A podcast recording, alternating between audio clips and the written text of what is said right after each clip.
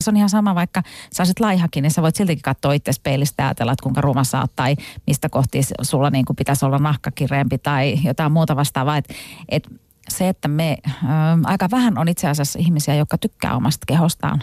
Ja sitten tietenkin on niitä, jotka inhoistaa omaa kehonsa vielä enemmän. Ja mä mielelläni puhun siitä, että me rakastettaisiin itseemme ja sitä omaa kehoa, koska ää, sodassa ei ole voittajia. Siinä on ainoastaan häviäjiä aina. Ja jos me inhotaan itseemme, niin se meidän elämäntapamuutosprojekti, se ei tule onnistumaan. Ja, ja tota, sä voit miettiä nyt sitä vaikka sillä lailla, että jos sun pitäisi töissä tehdä joku projekti jonkun työkaverin kanssa, niin teet sä sitä mieluummin semmoisen kanssa, kanssa, ketä sä inhoat, vai sellaisen kanssa, ketä sä rakastat. Koska jos sä joudut työskentelemään semmoisen ihmisen kanssa, ketä sä inhoat, niin sitten ei tule hyvää lopputulosta. Eli ihan samalla lailla, me, jos me inhotaan itseämme, niin me ei päästä siihen tavoitteeseen. Eli ensimmäinen askel tietysti on se, että me arvostetaan itseämme ja rakastetaan itseämme.